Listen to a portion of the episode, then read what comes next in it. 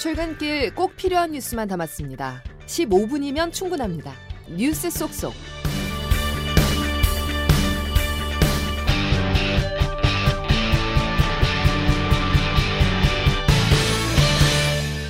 여러분 안녕하십니까? 9월 26일 화요일에 전해드리는 CBS 아침 뉴스 김은영입니다.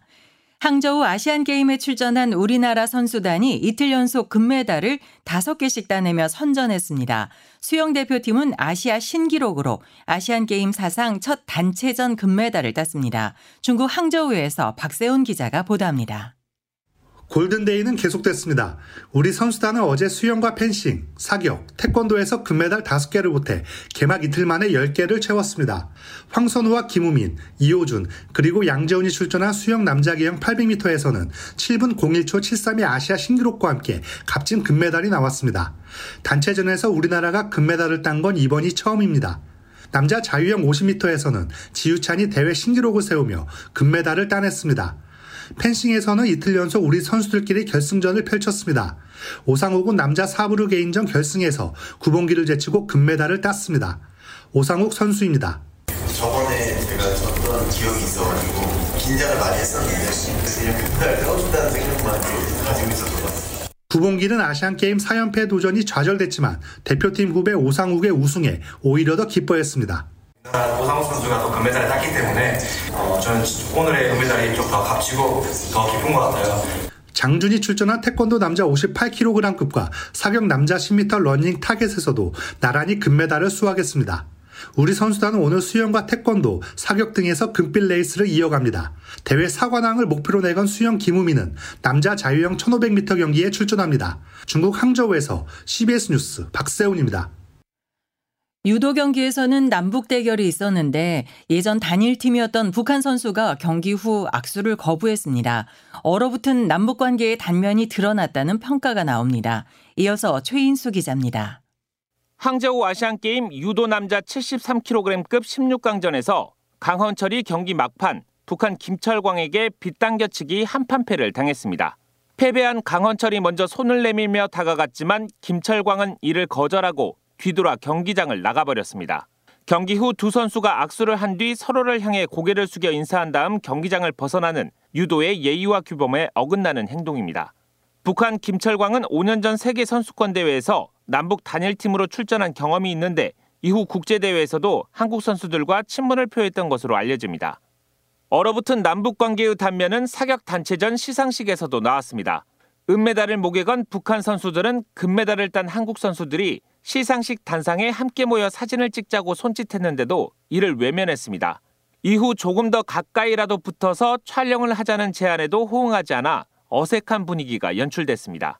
다만 유도 여자 70kg급에서는 한희주를 제압한 북한 문성희가 먼저 손을 내밀어 악수하는 등 다른 모습도 보였습니다. CBS 뉴스 최인수입니다. 코로나19로 국경을 봉쇄했던 북한이 3년 8개월 만에 국경을 완전히 개방했다고 중국 언론이 보도했습니다. 양승진 기자의 보도입니다. 중국 관영 CCTV가 북한이 규정에 따라 외국인 입국을 허용했으며 입국 후 이틀간 격리해야 한다고 전했습니다. 3년 8개월 만의 국경 개방은 북한이 관광객 유치를 통해 대북 제재를 피할 수 있는 합법적인 외화벌이에 나서겠다는 뜻으로 풀이됩니다. 북한은 국경 개방을 공식화하기 전부터 시험적으로 국경의 문을 열어왔습니다. 지난 7월 초 마스크 착용 의무화를 해제한 뒤 7월 7일 북한 전승절을 계기로 러시아와 중국 대표단의 입국을 받아들였습니다. 이어 북한과 중국 간 하늘길이 열렸고 8월에는 중국 항저우 아시안게임에 참가하는 북한 선수단이 국경을 넘기도 했습니다.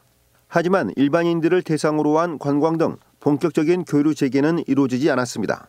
미국 정부는 북한이 코로나19 사태 이후 처음으로 국경을 완전히 개방한 것과 관련해 북한과 외교를 추구한다는 원칙을 재확인했습니다. CBS 뉴스 양승길입니다. 영장이 발부되어서 구치소에 간다 하더라도 또 구속적부심 또 신청하고 또 보석청구 또 하고 계속 싸워 법적으로도 계속 싸워야 되고요. 그리고 당대표직도 내려놓으면 안 된다고 생각해요. 옥중 출마도 하고요. 옥중 결제도 하고요. 이건 기싸움이에요. 기본적으로. 급기야 우리 당 국회의원들은 가결이냐 부결이냐를 고백함으로써 자신을 증명해야 하는 상황에 내몰려 있습니다. 저는 자기 증명을 거부합니다. 배신, 가결표 색출, 피의 복수와 같은 소름 끼치는 마녀 사냥이 벌어지고 이재명 대표는 영장 실질 심사를 위해 오전 9시 45분경 서울중앙지법으로 출석합니다. 이 대표의 별도 입장문은 없습니다.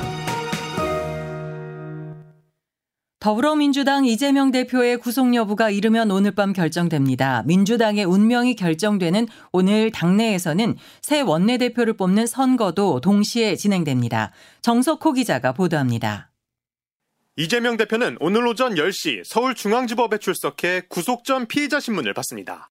민주당 검찰 독재 정치 탄압 대책위원회 박찬대 공동위원장입니다. 이번 영장 청구는 검찰 독재 정권이 얼마나 무도한지 보여주는 역사적 사례로. 정치권에서는 이 대표 구속 여부에 따라 총선을 앞두고 민주당의 명운이 갈릴 것으로 보고 있습니다.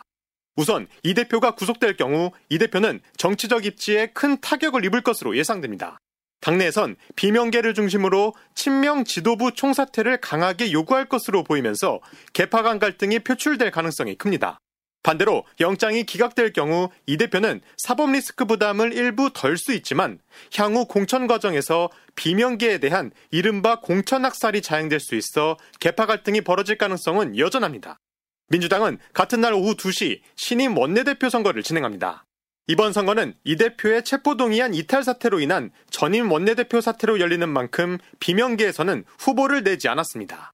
김민석, 홍익표, 우원식, 남인순 4명의 친명계 의원이 출마한 가운데 신임 원내대표는 체포동의안 사태와 영장심사로 어수선한 당내 분위기를 다잡는 데 주력할 것으로 보입니다. CBS 뉴스 정석호입니다.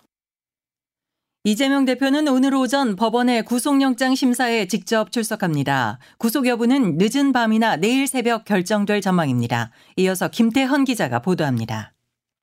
이재명 대표가 사실상 도주 우려가 없는 만큼 쟁점은 증거인멸 우려가 있는지 여부입니다. 검찰은 오늘 심사에 백현동 사건을 맡은 중앙지검 반부패 1부와 쌍방울 대북송금 사건을 수사한 수원지검 형사 6부 소속 검사를 함께 투입합니다. 수사팀은 법원에 1,600쪽에 달하는 구속 의견서를 제출하고 어젯밤 늦게까지 막판 자료 검토에 집중했습니다. 지난 주말 단식을 끝낸 이재명 대표도 검찰 측 논리를 하나씩 분석하면서 구속 필요성을 탄핵할 수 있도록 영장 심사를 차분히 준비한 것으로 전해졌습니다. 이 대표는 예정대로 법정에 출석한 뒤 필요하면 직접 발언권을 얻어 구속 영장 기각을 호소할 것으로 보입니다.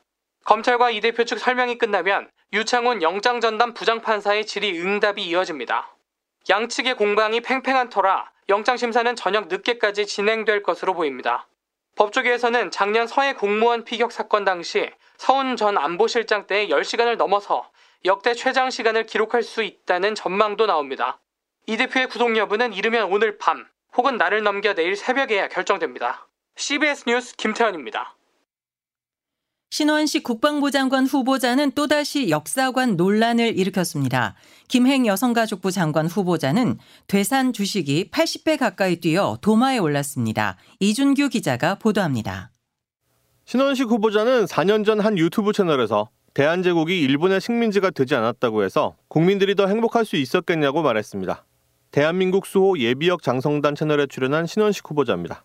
조선을 선개한 대한제국이 무슨 인권이 있었습니까? 개인이 재산권이 있었습니까? 아니 예를 들어서 대한제국이 존속했다고 해서 일제보다 행복했다고 우리가 확신할 수 있습니까? 국민들이. 다시는 식민지가 되지 않기 위해서는 부국강병에 나서야 한다는 주장을 펼치는 과정에서 나온 말이지만 일제가 조선보다 나았을 것이라는 식의 발언은 식민지배가 정당했다는 일본 우익의 주장과 결이 같아 우려를 낳고 있습니다. 김행 여가부 장관 후보자는 자신이 창업한 회사의 주식을 시누이와 남편의 지인에게 팔았다가 되샀는데 주가가 4년 동안 79배나 올라 그 가치가 100억 원이 넘어간 것으로 확인돼 야당으로부터 주식 파킹이라는 비판을 받고 있습니다. 김 후보자는 경영수완일 뿐 비난할 일이 아니라며 청문회에서 모든 의혹을 해명하겠다는 입장입니다. 폐업하는 회사를 제가 2019년도에 극적으로 그래서 5년 후에 79배의 기업가치를 키웠습니다. 이 성공한 기업인을 범죄자로 보는 거 이건 맞습니까? 다만 민주당 이재명 대표 체포동의안 표결로 인한 국회 파행으로 인사청문회 일정은 아직 잡히지 않고 있습니다. CBS 뉴스 이준규입니다. 오늘 건군 75주년 국군의 날을 맞이해 오후 4시부터 1시간 동안 시가행진이 이루어집니다.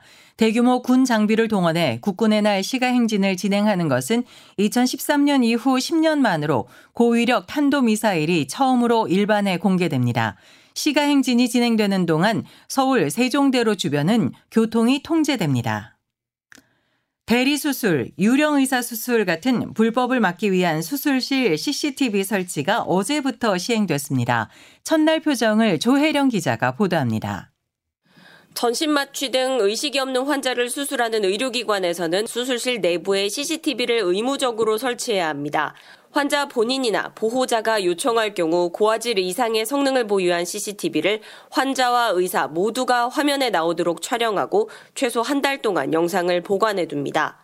이를 위반할 경우 최대 500만 원의 벌금이 부과됩니다. 환자단체는 수술실 CCTV 설치에 찬성하는 입장이지만 의료계에서는 현장의 혼란을 이유로 거세게 반발하고 있습니다.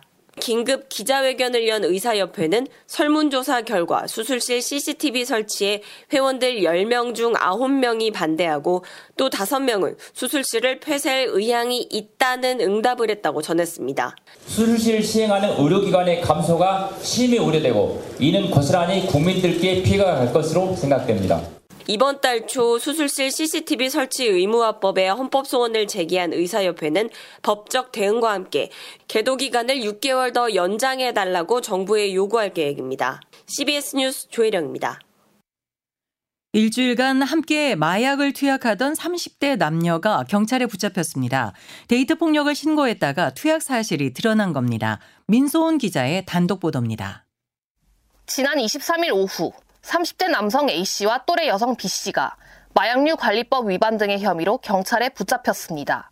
연인관계인 A씨와 B씨는 지난 15일부터 일주일간 서울 송파구 신천동에 있는 B씨의 주거지에 함께 있었는데 그동안 이들은 필로폰과 케타민 등 마약을 수차례 함께 투약한 혐의를 받습니다.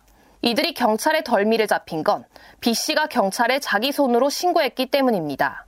B씨는 A씨가 자신의 팔을 잡아당기고 자신의 휴대전화를 던지는 등 위협을 가하자 데이트 폭력을 당한다고 경찰에 신고하면서 함께 마약을 했다고 털어놨습니다.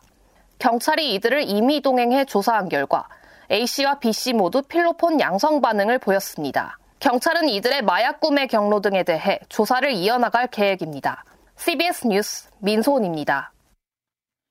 서울우유협동조합이 지난달 제품 가격 인상을 발표한 데 이어 남양유업과 매일유업도 나란히 가격 인상 계획을 밝혔습니다. 다음 달 1일부터 할인마트에서 남양유업의 맛있는 우유 GT 가격은 2,800원대에서 2,900원대로 오르고 매일유업의 흰 우유 제품 가격도 900ml 기준 2,900원대 후반이 될 전망입니다. 인상된 가격은 다음 달 1일부터 순차 적용되고 편의점에서는 오는 11월 1일부터 반영됩니다.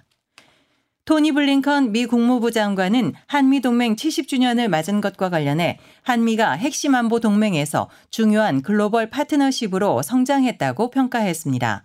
블링컨 장관은 현지 시간으로 25일 미국 워싱턴 DC에서 열린 한미 전략 포럼에서 한미 동맹의 중요성이 갈수록 확대되고 있으며 양국의 동맹은 지속적인 협력을 통해 현재까지 굳건하게 유지됐다고 강조했습니다.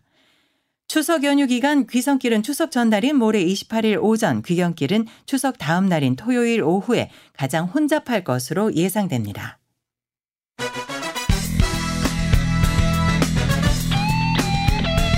택시만 담다. Save your time. 이어서 날씨를 김수진 기상캐스터가 전해드립니다. 네, 화요일인 오늘 아침 제주도를 제외한 전국 대부분 지역에서 비가 내리고 있습니다. 특히 지금 충북과 경북권을 중심으로 시간당 5에서 15mm 안팎의 좀 더 굵은 빗줄기가 이어지고 있어서 출근길 교통안전에 더욱 유의하셔야겠습니다.